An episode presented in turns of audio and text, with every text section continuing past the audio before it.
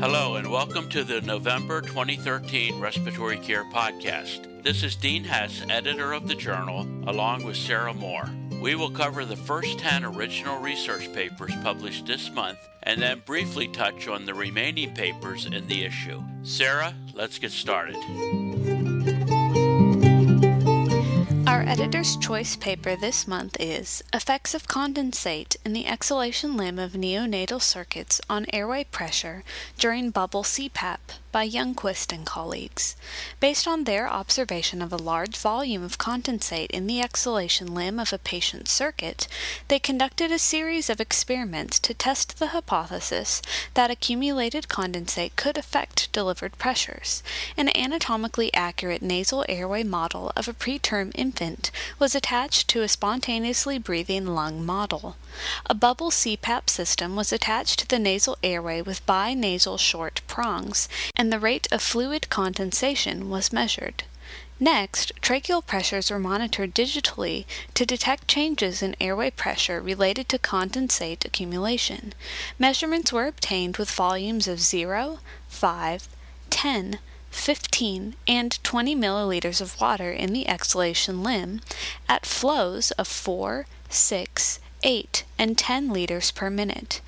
Measurements with 20 milliliters in the exhalation limb were recorded with and without a pressure relief valve in the circuit. The rate of condensate accumulation was 3.8 milliliters per hour. At volumes of 10 milliliters or greater, noticeable alterations in the airway pressure waveform and significant increases in mean tracheal pressure were observed. The pressure relief valve effectively attenuated peak tracheal pressure, but only decreased mean pressure by 0.5 to 1.5 centimeters water. The authors concluded that condensate in the exhalation limb of a patient's circuit during bubble CPAP can significantly increase pressure delivered to the patient. The back and forth movement of this fluid causes oscillations in the airway pressure that are much greater than the oscillations caused by gas bubbling out the exhalation tube into the water bath. Bubble CPAP is frequently used in spontaneously breathing infants with lung disease. Often bubble CPAP systems lack pressure alarms and pressure release valves. Using an anatomically accurate nasal airway model of a preterm infant, these authors measured the effects of up to 20 milliliters of condensate. Condensate in the exhalation limb of the patient's circuit during bubble CPAP significantly increased pressure delivered to the patient. This informs the practice of emptying fluid from the exhalation limb every two to three hours. Our next paper is Patient Ventilator Asynchrony in a Traumatically Injured Population by Robinson et al. Mechanically ventilated trauma patients at an urban level 1 center were enrolled.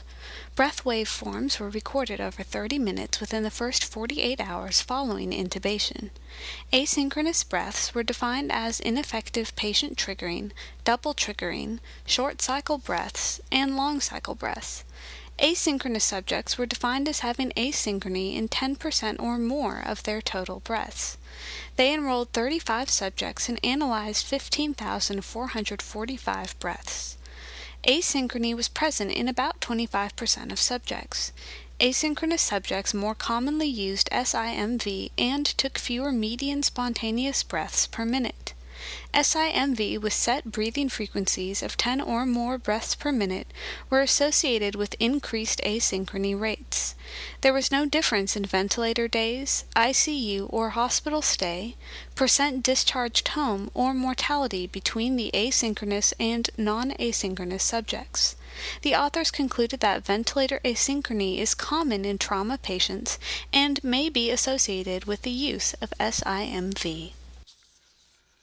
Prolonged mechanical ventilation, longer hospital stay, and a lower rate of home discharge have been reported with patient ventilator asynchrony in medical patients. Though commonly encountered, asynchrony is poorly defined within the traumatically injured population. Subjects with asynchrony were more commonly set on SIMV mode in this study. SIMV set with breathing frequencies greater than or equal to 10 breaths per minute were associated with increased asynchrony rates. These data further bring into question whether we should be using SIMV mode. There was, however, no difference in ventilator days, ICU or hospital stay, percent of patients discharged home, or mortality between the asynchronous and non asynchronous subjects.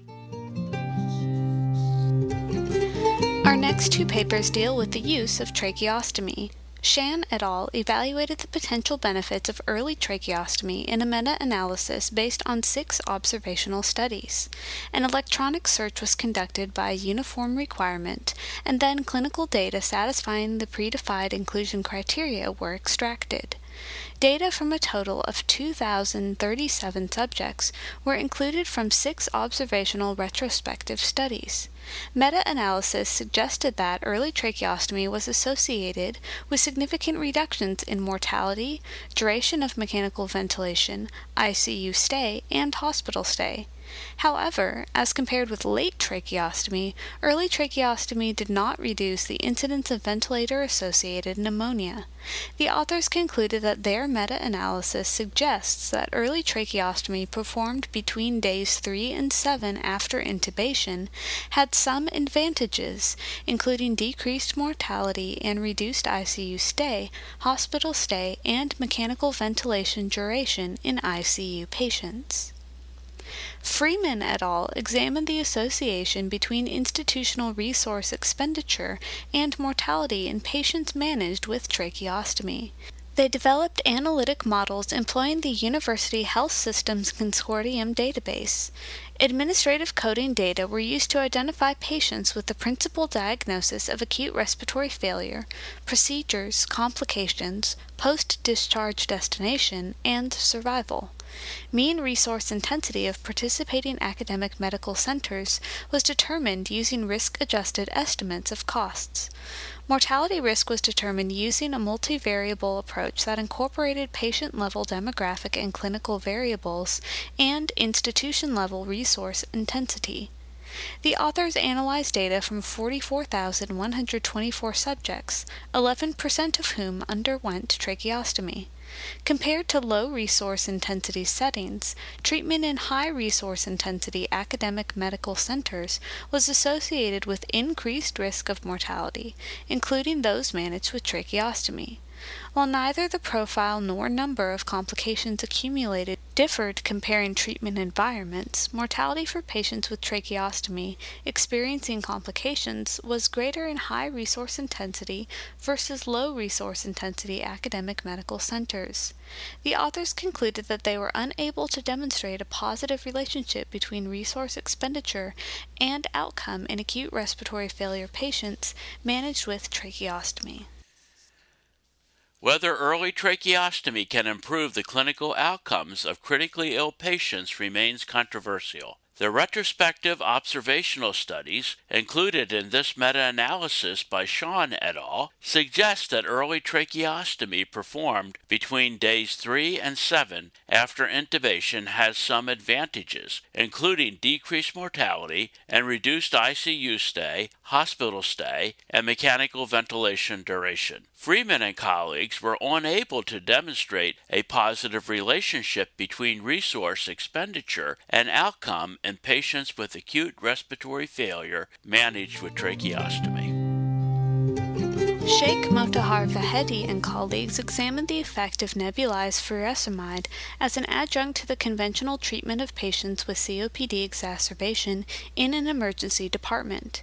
In this randomized double blinded clinical trial, patients with COPD exacerbation were randomized to receive 40 milligrams nebulized furosemide or placebo as an adjunct to conventional treatments. The authors recorded changes in dyspnea severity, FEV1, arterial arterial blood gases, blood pressure, heart rate, and breathing frequency at baseline and one hour after treatment. 100 patients were enrolled. The measured variables all improved significantly in both groups. FEV1, dyspnea, pH, mean blood pressure, and heart rate improved significantly more in the furosemide group. The authors concluded that nebulized furosemide benefits patients with COPD exacerbation. This is a nice study of nebulized furosemide as an adjunct to the conventional treatment of patients with COPD exacerbation. They found that dyspnea severity and measures of respiratory function were improved in patients receiving inhaled furosemide. These results are consistent with previous studies suggesting a role for inhaled furosemide in the management of patients with dyspnea. Next, we have the paper by Brusasco et al. In vitro evaluation of heat and moisture exchangers designed for spontaneously breathing tracheostomized patients. They tested the efficiency of seven heat and moisture exchangers designed for spontaneously breathing tracheostomized patients in a normothermic model at a different minute ventilation and supplemental oxygen flow. HME efficiency was evaluated using an in vitro lung model at minute ventilations of 5 and 15 liters per minute and supplemental oxygen flows of 0, 3, 6, and 12 liters per minute. Wet and dry temperature of the inspiratory flow was measured and absolute humidity was calculated. In addition, HME efficiency at 0, 12, and 24 hours of use was evaluated, as well as resistance to flow at 0 and 24 hours. The progressive increase in oxygen flow from 0 to 12 liters per minute was associated with a reduction in temperature and absolute humidity. Under the same conditions, this effect was greater at a lower minute ventilation. The HME with the best performance provided an absolute humidity of 26 milligrams water per liter and a temperature of 27.8 degrees Celsius. No significant changes in efficiency or resistance were detected during the 24 hour evaluation. The authors concluded that efficiency of HMEs in terms of temperature and absolute humidity is significantly affected by oxygen supplementation and minute ventilation. Heat and moisture exchangers are commonly used in chronically tracheostomized spontaneously breathing patients to condition inhaled air, maintain lower airway function, and minimize the viscosity of secretions. Supplemental oxygen can be added to most HMEs designed for spontaneously breathing tracheostomized patients. These authors found that the efficiency of HMEs in terms of temperature and absolute humidity was significantly affected by oxygen supplementation and minute ventilation. Our next paper is Growth Arrest Specific 6 Protein in ARDS Patients Determination of Plasma Levels and Influence of PEEP Setting by Diehl et al. The aim of their study was to assess the implication of gas 6 in ARDS and its variation according to PEEP setting, considering that different cyclic stresses could alter gas 6 plasma levels. Subjects were enrolled in the EXPRESS study, comparing a minimal alveolar distension ventilatory strategy to a maximal alveolar recruitment strategy in ARDS. Plasma gas 6, interleukin 8, and vascular endothelial growth factor levels were measured at day 0 and day 3 by enzyme linked immunosorbent assay in blood samples prospectively collected during the study for a subset of 52 subjects included in eight centers during the year 2005. The authors found that gas 6 plasma level was elevated at day 0 with significant correlations with IL 8, SAPS 2 score, and the organ dysfunction and infection scores. Statistically significant decreases in gas 6 and IL 8 plasma levels were observed between day 0 and day 3 in the high PEEP group, while there were no differences between day 0 and day 3 in the low PEEP group. The authors concluded that gas 6 plasma levels elevated in ARDS patients. The high PEEP strategy is associated with a decrease in gas 6 and IL 8 plasma levels at day 3 without significant differences in day 28 mortality between the two groups. Gas 6 is a vitamin K dependent protein expressed by endothelial cells and leukocytes participating in cell survival, migration and proliferation, and involving many pathological situations. The results of this study suggest that gas 6 levels might be affected by ventilation strategy in patients with ARDS, but this does not appear to be a marker for mortality. Changes in sympathetic nervous system activity in male smokers after moderate intensity exercise is by Ide and Tabira. They investigated the effects of moderate intensity exercise on the sympathetic nervous system in male smokers. 28 men were recruited for the study. The activity of the autonomic nervous system was measured by power spectral analysis of heart rate variability. Spectral power in the frequency domain was quantified by integrating the area under the curve of the very low frequency power, low frequency power, high frequency power, and total power bandwidths. They assessed heart rate, thermoregulatory sympathetic nervous system activity, sympathetic nervous system activity, and parasympathetic nervous system activity of the smokers before and after moderate intensity exercise. The smokers exhibited a greater degree of sympathetic nervous system activity. The sympathetic nervous system activity of smokers also showed a tendency to increase after exercise. Parasympathetic activity decreased after exercise in the smokers. These findings are contrary to findings previously reported in obese subjects. The authors concluded that increased sympathetic nervous system activity, including thermoregulatory activity, might contribute to cachexia in smokers. In this study, it was found that male smokers exhibited a greater degree of sympathetic nervous system activity and reduced parasympathetic activity after exercise. The authors raised the interesting hypothesis that sympathetic nervous system activity might contribute to cachexia in smokers. This deserves further study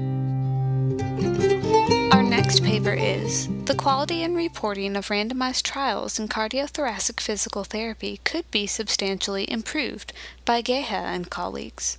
The primary aim of this study was to determine the methodological quality and completeness of reporting of cardiothoracic physical therapy trials.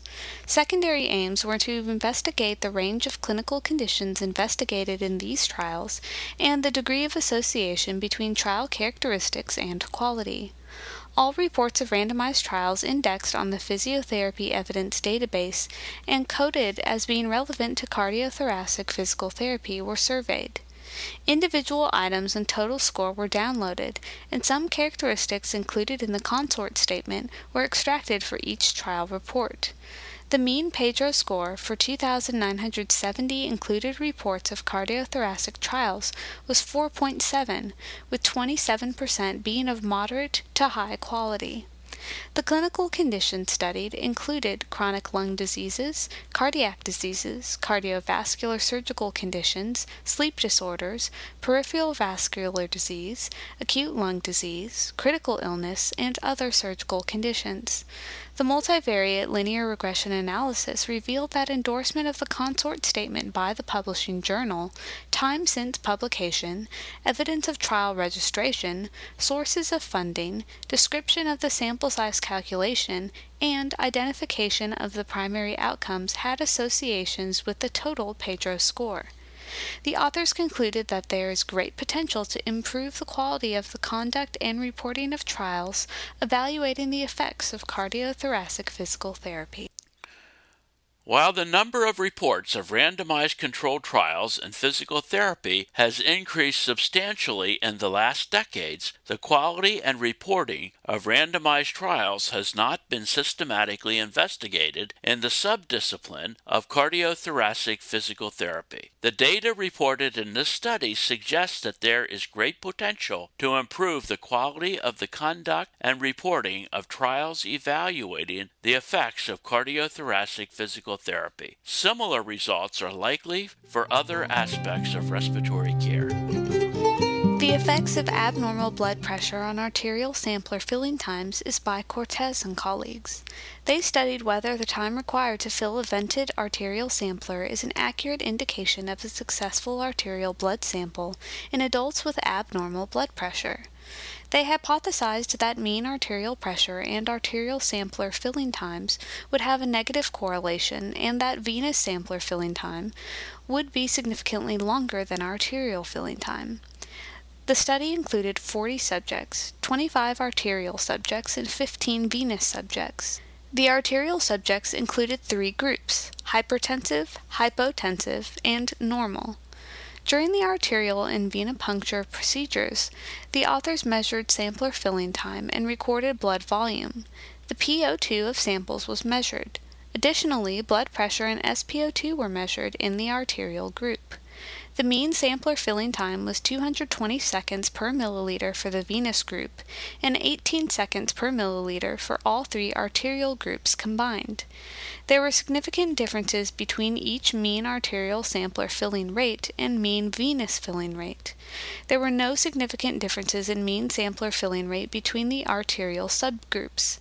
The authors concluded that there is significant difference between arterial and venous filling rates. Previous studies have shown statistically significant differences between arterial and venous sampler filling times, but included only a few subjects with abnormal blood pressures. Filling was much slower for venous than for arterial puncture. These authors found that, regardless of arterial pressure, the arterial sampler filling time can be used as an indicator of a successful arterial puncture at the bedside. This has important clinical implications. We published six additional original research papers this month.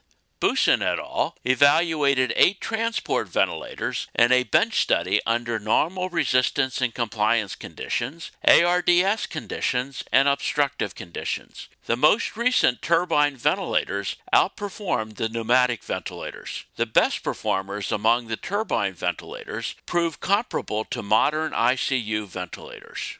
Inspiratory capacity, corrected for the total lung capacity, defined as inspiratory fraction, may be functionally more representative than other traditional indices in some patients. Yan Zhang et al. investigated the association between inspiratory fraction and exercise capacity in patients with stable, moderate to severe COPD. Compared to FEV1, inspiratory fraction was a robust factor to reflect lung hyperinflation and to estimate exercise capacity.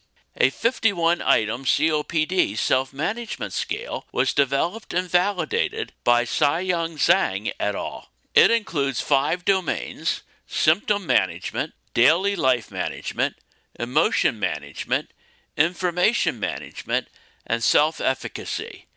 They found that their scale is reliable, valid, and sensitive for evaluating the self management status of patients with COPD. They suggest that this could be an important instrument for assessing and improving the self management of COPD patients, particularly those in the Yunnan region of China.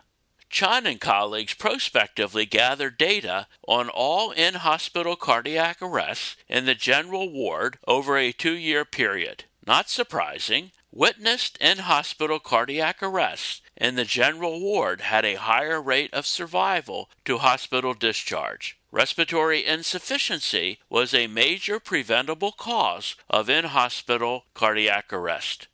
Wo et al. determined whether variables such as inhaled gas composition, gas flows delivered via non rebreather mask, and mouth opened or closed affect measurements of end tidal CO2. They found that in normal subjects, end tidal CO2 measurements were not affected by heliox or gas flow at 10 or 15 liters per minute through a non rebreathing mask. Botana-Rial et al. analyzed whether choosing the point of entry for closed pleural biopsy with thoracic ultrasound assistance influences the diagnostic yield in malignant pleural effusion. They found that selecting the point of entry for closed pleural biopsy using thoracic ultrasound increases the likelihood of obtaining pleural tissue and the diagnostic yield. They recommend ultrasound assisted closed pleural biopsy to investigate pleural effusion since the diagnostic yield of a pleural biopsy with an Abrams needle increased by greater than 17% in subjects with malignant pleural effusion. We publish a review this month on smoking cessation interventions for COPD. We also publish New Horizons symposium papers on the science guiding selection of an aerosol delivery device and the scientific basis for post operative respiratory care. we are very pleased to publish a special article related to the new national approach to surveillance for ventilator associated events. Our case reports this month deal with tracheal disease misdiagnosed as difficult to treat asthma, profound bradycardia with decreased PEEP, and Gorham syndrome with postoperative respiratory failure and requiring prolonged mechanical ventilation. Our teaching case relates to a rare cause of pulmonary embolism. To receive the contents of this and past issues of the journal, visit our website at www www.rcjournal.com. There you can also subscribe to receive podcasts of future issues.